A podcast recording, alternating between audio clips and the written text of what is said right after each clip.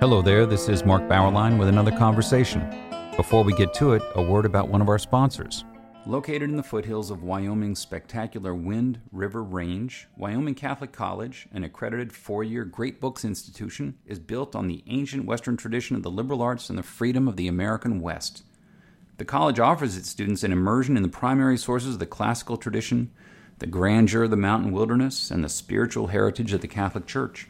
Students experience the illumination of imagination and intellect through the great books and traditional disciplines, literature and philosophy, mathematics and theology, science and Latin, and an outdoor program second to none. The college celebrated an in person graduation with its seniors last year and welcomed its largest freshman class ever this year. Learn more about the college's unique space in the world of American higher education at wyomingcatholic.edu. Dominic Green is a writer, historian, and editor whose books include Three Empires on the Nile and The Double Life of Dr. Lopez. His new book is a large historical study entitled The Religious Revolution The Birth of Modern Spirituality, 1848 to 1898. That is our topic today. Welcome, Dr. Green. Uh, Mark, thank you so much. It's a great pleasure uh, to be talking to you and also um, indirectly to, to, your readers, who I know are an erudite and well read bunch. They're the best. They're just the best. Uh, so, a, a and it's it's nice that, that, we've got a nice audience for focused on books. Uh, uh, let's keep that going. So, uh, a big question to start: What makes spirituality modern? Now, I, I know that's a huge, huge question, but if you can if you can condense that for us, what what does that modern modifier in your title mean? Well, I mean it uh, to describe the, the way of feeling that typifies uh, not just the modern West, but uh, increasingly the world as a whole. And if we uh, look back at, say, uh, the Protestant uh, Reformation, where the, the roots of this lie, you'll find the word spiritual being used uh, to mean soulful, a sense of uh, inner uh, religious sentiment. Uh, gradually, it expands beyond the bounds of Christianity and comes to mean uh, what we would now call identity politics, in effect, the sense that you have a very personal inner world and that it is almost self sufficient to itself. Uh, one of the uh, striking things when you look at the modern era, and, and I picked the date of 1848 because that's a great political watershed as much as anything else, um, is when you look at the world's major faiths, um, all of them uh, developed a kind of religious politics that bridged uh, the old and the new. Uh, in Hinduism, you have Hindutva, which is the politics of being a Hindu. In, in Islam, you have Islamism. In Judaism, you develop Zionism. The only religion which doesn't do this is Christianity. Hmm. And the reason is, of course, that Christianity, or rather, it does do it, but it takes the form of socialism and science. These are the two great innovations that uh, come out of Western Europe in the early modern period and come to define really what makes us modern. So that's one reason why I picked 1848 as my start date, uh, rather than say in the 1830s when Emerson turned away uh, from the church and set his own course, uh, rather than say um, 18, I believe 1807 when William Blake uh, coined the phrase "the New Age." Um, in, again, and that was in the context of a political revolution in terms of after the French Revolution. And all of these things are undoubtedly political. Uh, we live in a liberal political system which uh, tells us we are to separate uh, religion and politics, that there is a, a, private sphere and a public one. And of course, our brains don't work like that. And for most of human history, our societies haven't worked like that. And indeed, in most of the world, they still don't. So there's a very uh, peculiar and particular way of doing religion, art, and politics a way of living, a way of being a person, of selfhood, as we have come to, to call it, to use another of those modern Western coinages. Mm. There's a very particular way of doing it. And in the late 19th century, which was a great age of globalization, tele- a, a communications revolution in particular, rather like the one that we have seen uh, in recent decades. In, in the late 19th century, this model of um, customized, highly personal, a, a, little cosmos to yourself, which has previously been the preserve of a few oddballs and, and maniacs, um, becomes almost a product. You can buy it literally off the shelf. You can buy books telling you how to be that kind of person. And in the late 19th century, you know, in Germany, it's called Lebensreform, life reform. In the English speaking world, it comes to be called the New Age. And there's actually a journal uh, called that in the late 19th, early 20th century, which is a mixture of, of vegetarianism, Wagnerism, uh, and uh, socialism, and often anti imperial politics. Anti imperial politics are also produced out of this mix. So, to understand where we are now, my, my feeling is we look to then.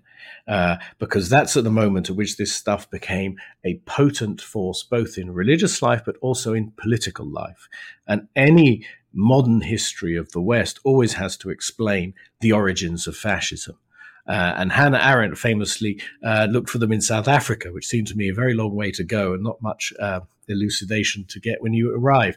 I, I, would say it occurs in the heart of the system of the modern West that um, this mixing of science and socialism, and racial science in particular, which uh, under the shadow of evolutionary theory is, is also the great transforming idea of the late 19th century. That really explains that too. So to understand the world we are now in, uh, I believe we have to look at that particular period. Yeah. You, you have a nice phrase there when, in spite of the fact that we often hear the 19th century is the age in which faith recedes, uh, quote, reports of the death of the Almighty were greatly exaggerated. Uh, that, that's good. That's good. Let's go back to, you mentioned Emerson. You begin with his trip to Paris in 1848. What's the significance of that trip? What happened there? Well, firstly, the French have yet another revolution. Uh, but on his way to Paris, Emerson uh, meets Carlyle, who is the great pessimist, uh, uh you know, the Victorian pessimist, who rather sees in the in the, on the long horizon a a, uh, a revival, a renaissance of, of Western culture, um, possibly a, a, future after Christianity, with Christianity displaced from it, from its commanding position, not just in, in the politics of, of the West, but also in the inner lives, in the social life of people. So in Paris, Emerson sees mobs of people with torches, and he's repulsed by this. He, he is the great individualist. He believes um, not in so much the perfection of the individual, which is something that you know the French Revolution spoke of, um, but in in the in the extension, in the development of human capacities, and having the kind of society that would foster individualism. And of course, there's this great fear in this period uh, of democracy. Uh, as, as something that will crush out exceptional talents. You know, the, the John Stuart Mill calls it the tyranny of the majority. And so in Paris, Emerson sees that tyranny.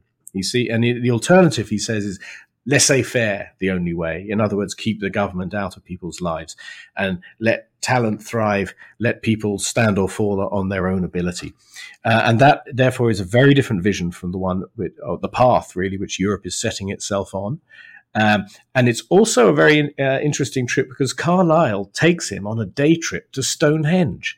Now, I don't know about you, but I, I, actually found Stonehenge an amazing thing to see. If you go early in the morning, there's nobody there, and it, it's it's it's um, it, it's quite unreal in a way. You're looking at some ancient world, and you have no idea what the people who built it thought, or did, or believed, or what they did there. Most of this stuff is invented out of H.P. Lovecraft novels and Asterix comics. No one knows anything about it.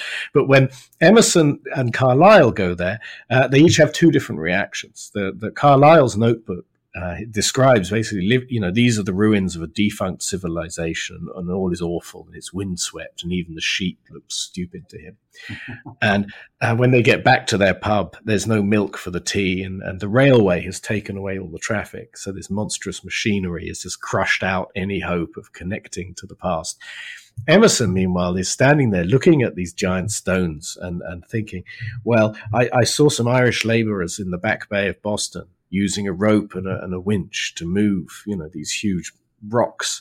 And so this is how they did it. There's, there's, and there is a kind of eternal, pragmatic, practical ambition uh, in people that doesn't die out and in fact reformulates itself. And as he's standing there by these fallen stones, he says, well, you know, maybe the next great wave of this impulse to, you know, the pyramid building impulse, as it were, uh, maybe the next great wave of this will come from the Orient, from the East. And of course, this isn't a thought that uh, falls, you know, on his head from nowhere. This is a thought which has been bubbling in uh, German romantic thinking since the 1790s.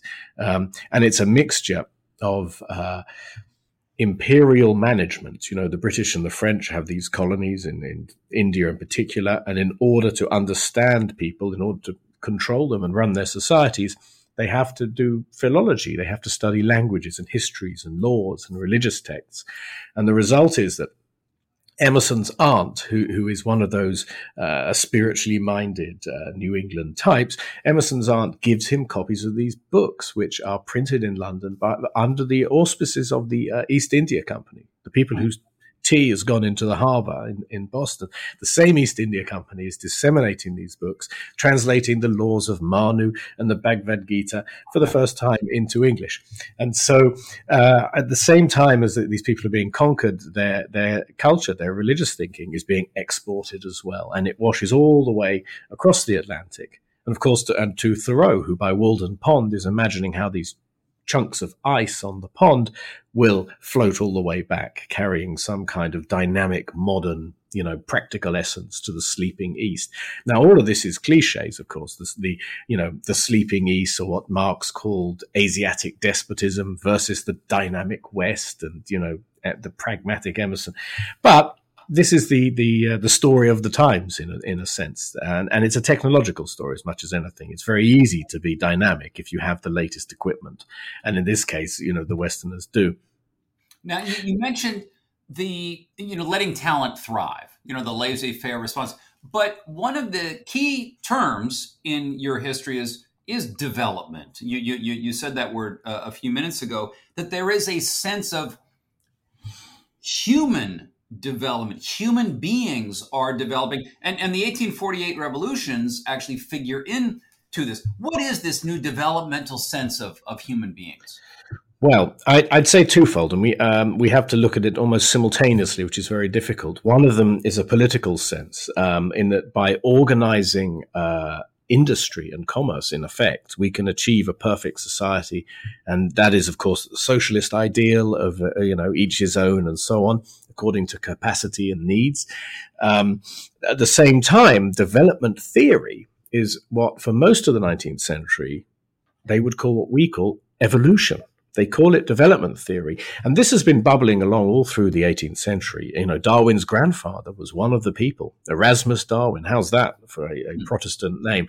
Erasmus Darwin was one of the people who, who um, you know, sketched out uh, an evolutionary theory in a poem, in fact, in the late 18th century. So development theory is bubbling along all through the 1830s and 1840s, and Darwin is one of a number of scientists, uh, not exclusively British, but but generally, who who are working on this. And Darwin has uh, seen something, or rather, Darwin has seen nothing. Darwin has seen that, or rather, he believes that evolution has no moral purpose, no no logic other than fitting the animal for its evolutionary niche, as, as we would say now. And that is one of the reasons why he doesn't publish his theory for quite a while, because he's aware that it's effectively setting loose in society a doctrine of might is right, um, which has nihilistic implications for any sense of purpose or value in human existence. And at one point, uh, Charles Lyell, who's uh, the geologist and canal builder, uh, who in the 1830s publishes one of the forerunner theories, Charles Lyell writes to Darwin after publication of On the Origin of Species in 1859 and says, Can you give me a quote, consolation, a Christian consolation about where all this evolution is heading? And, and Darwin says, Consolation, I can give you none. You hmm. know, um, um, and at the same time, he says to his publisher, "I'm not going to talk about the big things." But privately, in his correspondence, you can see that he realizes he's lit a fuse in a sense, and of course, it does blow up. So when when uh, a decade later, in the later 1860s, 1870s, Nietzsche famously says, you know, God is dead. He means that the Christian God has been overthrown by a different kind of doctrine, not a doctrine of compassion or love or anything beyond struggle and violence and uh, evolutionary fitness. And this, of course, fuses, this race science fuses into the political goal of, of, socialism. And the result is what you would call fascism, national socialism, the, the racial collectivism of the 20th century. Resist junk food journalism. That is the clarion call of the First Things 2022 year end campaign. We're again shrill moralizing, overwrought clickbait, and limp prose. Such writing might taste good in the moment, but ultimately it fails to satisfy. Instead, we invite you to a sumptuous intellectual and spiritual and moral feast. Essays, reviews, and poems written by the leading lights of religious thought, complemented by other media such as the podcast you are listening to now. This is a better way. Join us to strengthen the vital, nourishing work of First Things by making your tax deductible gift to the 2022 year end campaign today at firstthings.com backslash campaign. Thank you. You have another strand here, names that aren't as well known as Darwin and Nietzsche that lend a, a, lot of vivid, dramatic interest to the book. Let me ask you who was a particular character? I hope I pronounce his name correctly.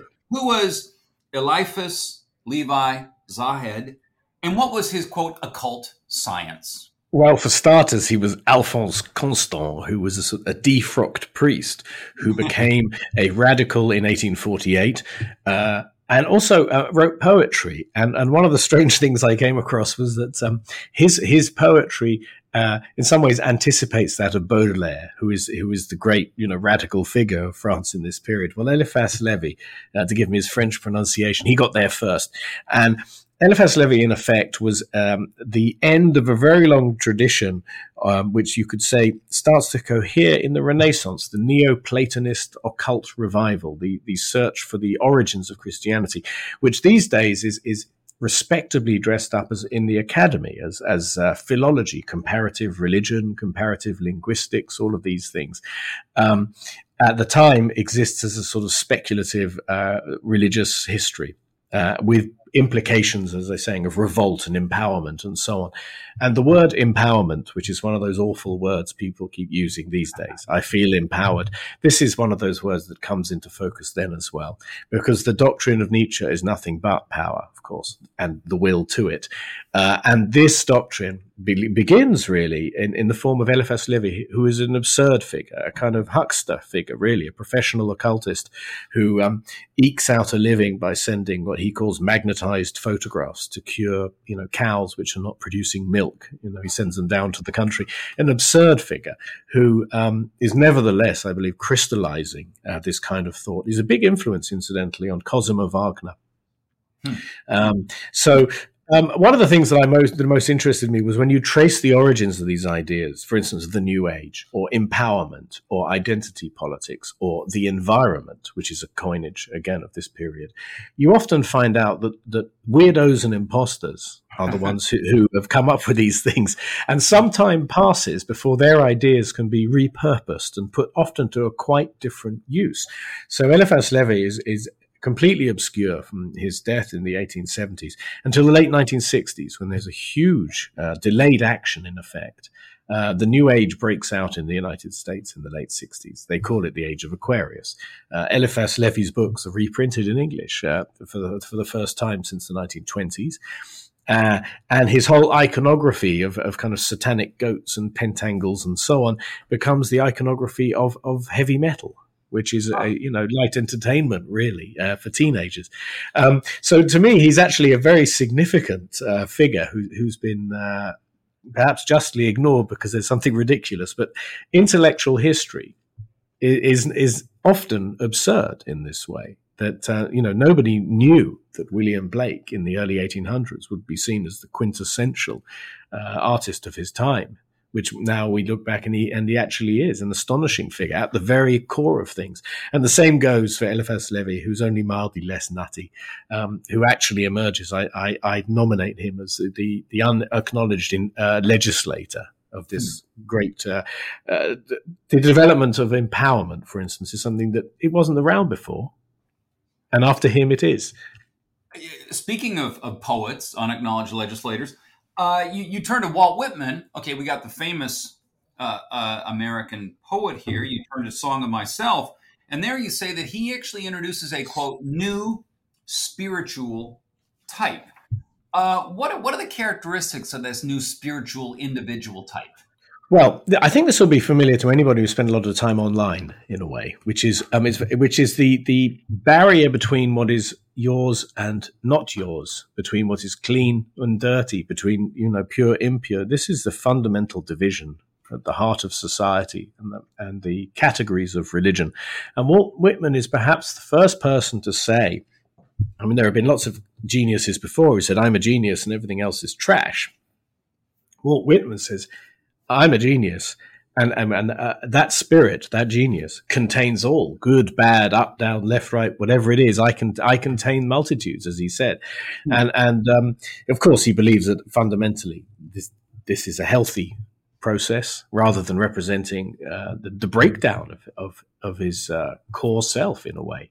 Yeah, it's very easy to be a visionary. It's another thing uh, to, to make a living, which is something else Whitman often struggled with, though he was a splendid publicist.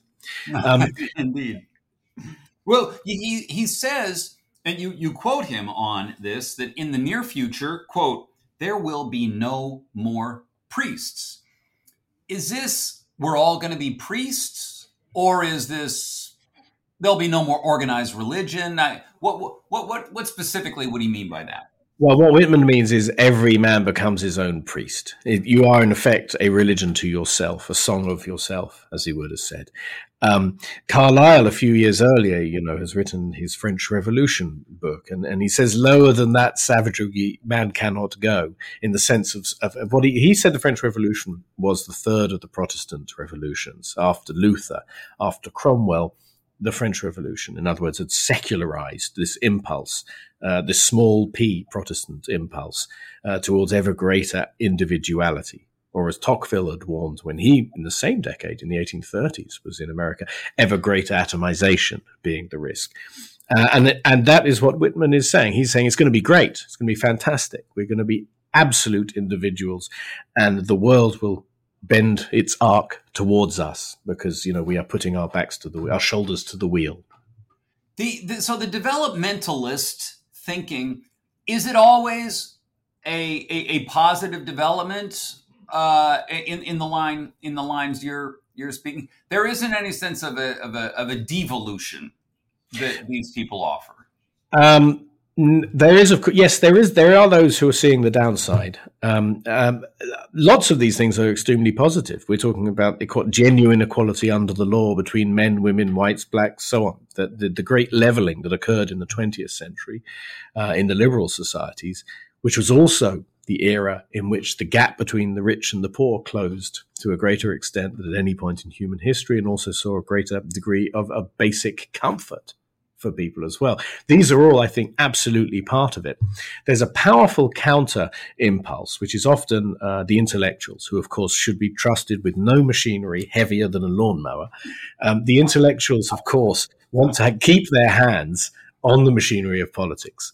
Um, and they, of course, are talking about uh, decadence, first in racial terms and Gobineau, but also in cultural terms. And this long line of, of German pessimists, which, which reaches a kind of epic peak with Spengler, who, by the way, had written Decline of the West before the First World War.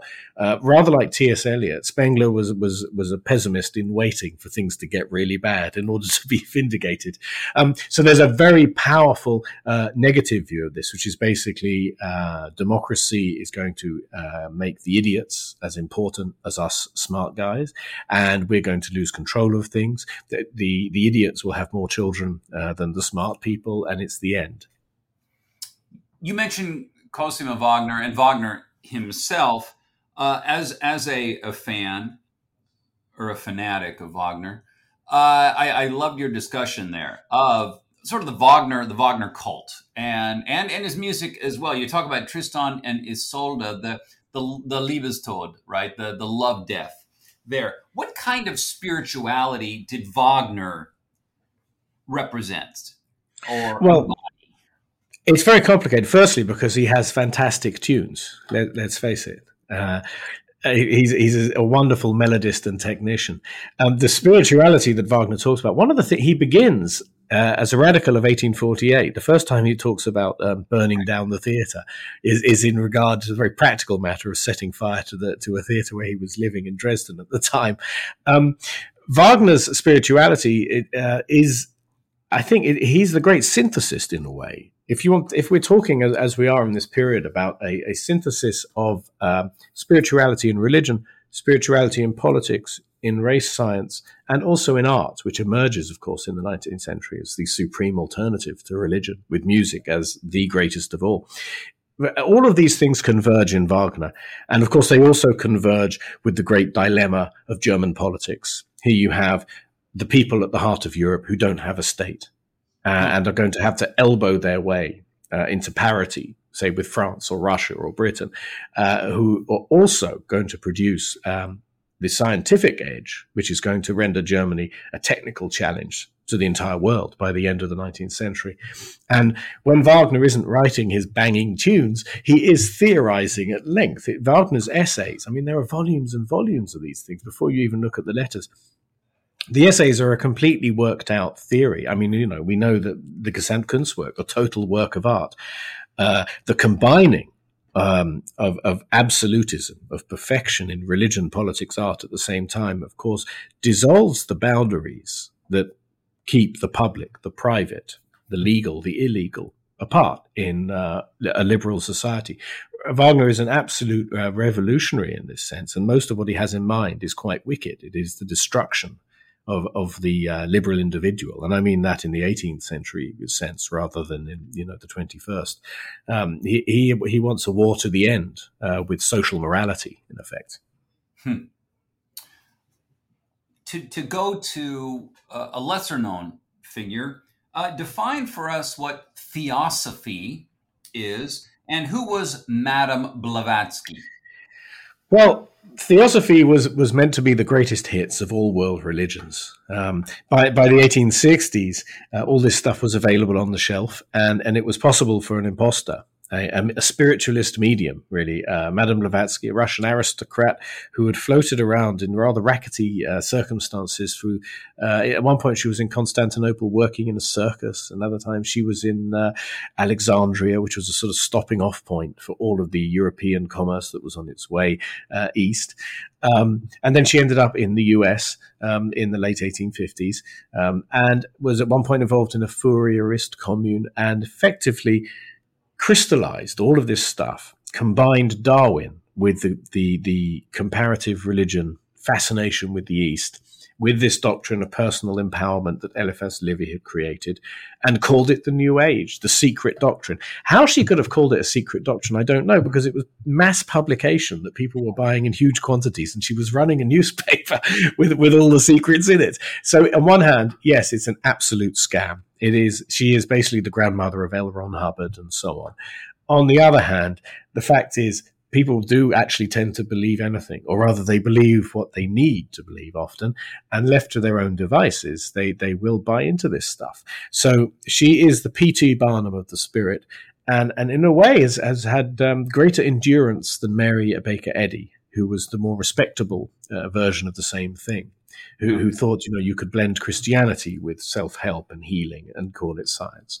Um, uh, Blavatsky is everywhere, and and we don't see her because of course she she was a forerunner. But anytime you do yoga because you have a bad back, rather than because you want enlightenment. Um, anytime you hear someone, and, and I, I, hear it often, people say, "Oh, I burnt some white sage in order to purify my new apartment." Anytime anything like that, any any folly like that, it is Madame Blavatsky who was the great um, conduit for this stuff and, and a spectacular imposter. I mean, you couldn't make her up. It, it, she's a figure from a Dostoevsky novel. It, this is the time when the figure of the medium appears. What does a medium do?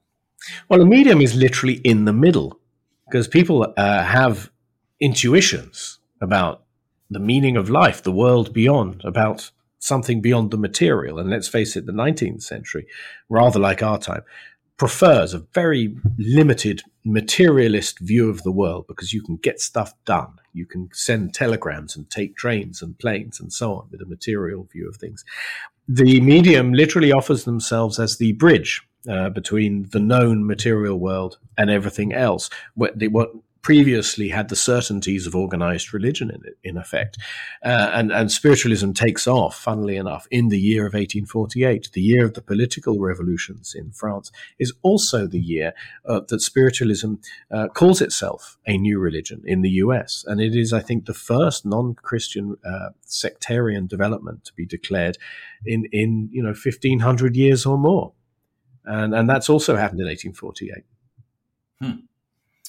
Uh, l- last question. Nietzsche is a big figure, as, you, you've said, and several of the, the, the, later chapters cover Nietzsche. And you, you call Nietzsche, quote, uh, you say, a visionary who saw the dawning rays of the new age.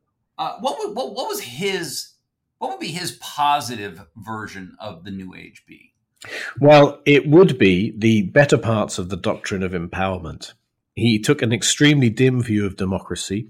After a long and, and conscientious involvement in the theories of, of, racial science and, in particular, Wagnerite anti Semitism, he sort of threw all that aside and, and ended up as a sort of a pagan revivalist, um, concentrating on what we would call lifestyle now. Um, there's an enormous amount of, I think, uh, value in what he wrote simply as an analyst of, of the ups and downsides of, of this way of living, which we are all surrounded by.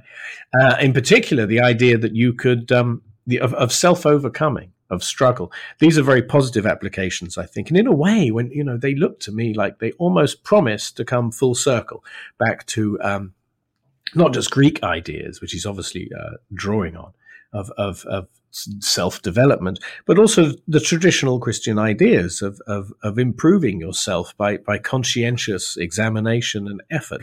These, these are not themselves radical. What he predicts, and of course you only have to, to take a walk, as, as I did yesterday, through Manhattan, and you'll see it, is you have to go for a period of nihilism, of collapse, in other words, before uh, you can get there. And he predicted uh, pretty much uh, that we would be going through that. And he, he called it uh, Western Buddhism, a kind of nihilism and passivity, um, where people were incapable of looking beyond the here and now and their own self gratification.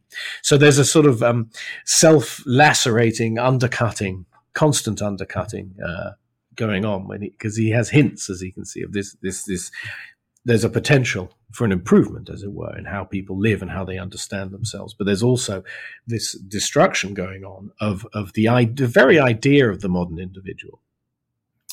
The book is The Religious Revolution, The Birth of Modern Spirituality, 1848 to 1898. Dominic Green, thank you for joining us. Mark, thank you. That was fantastic. Thank you.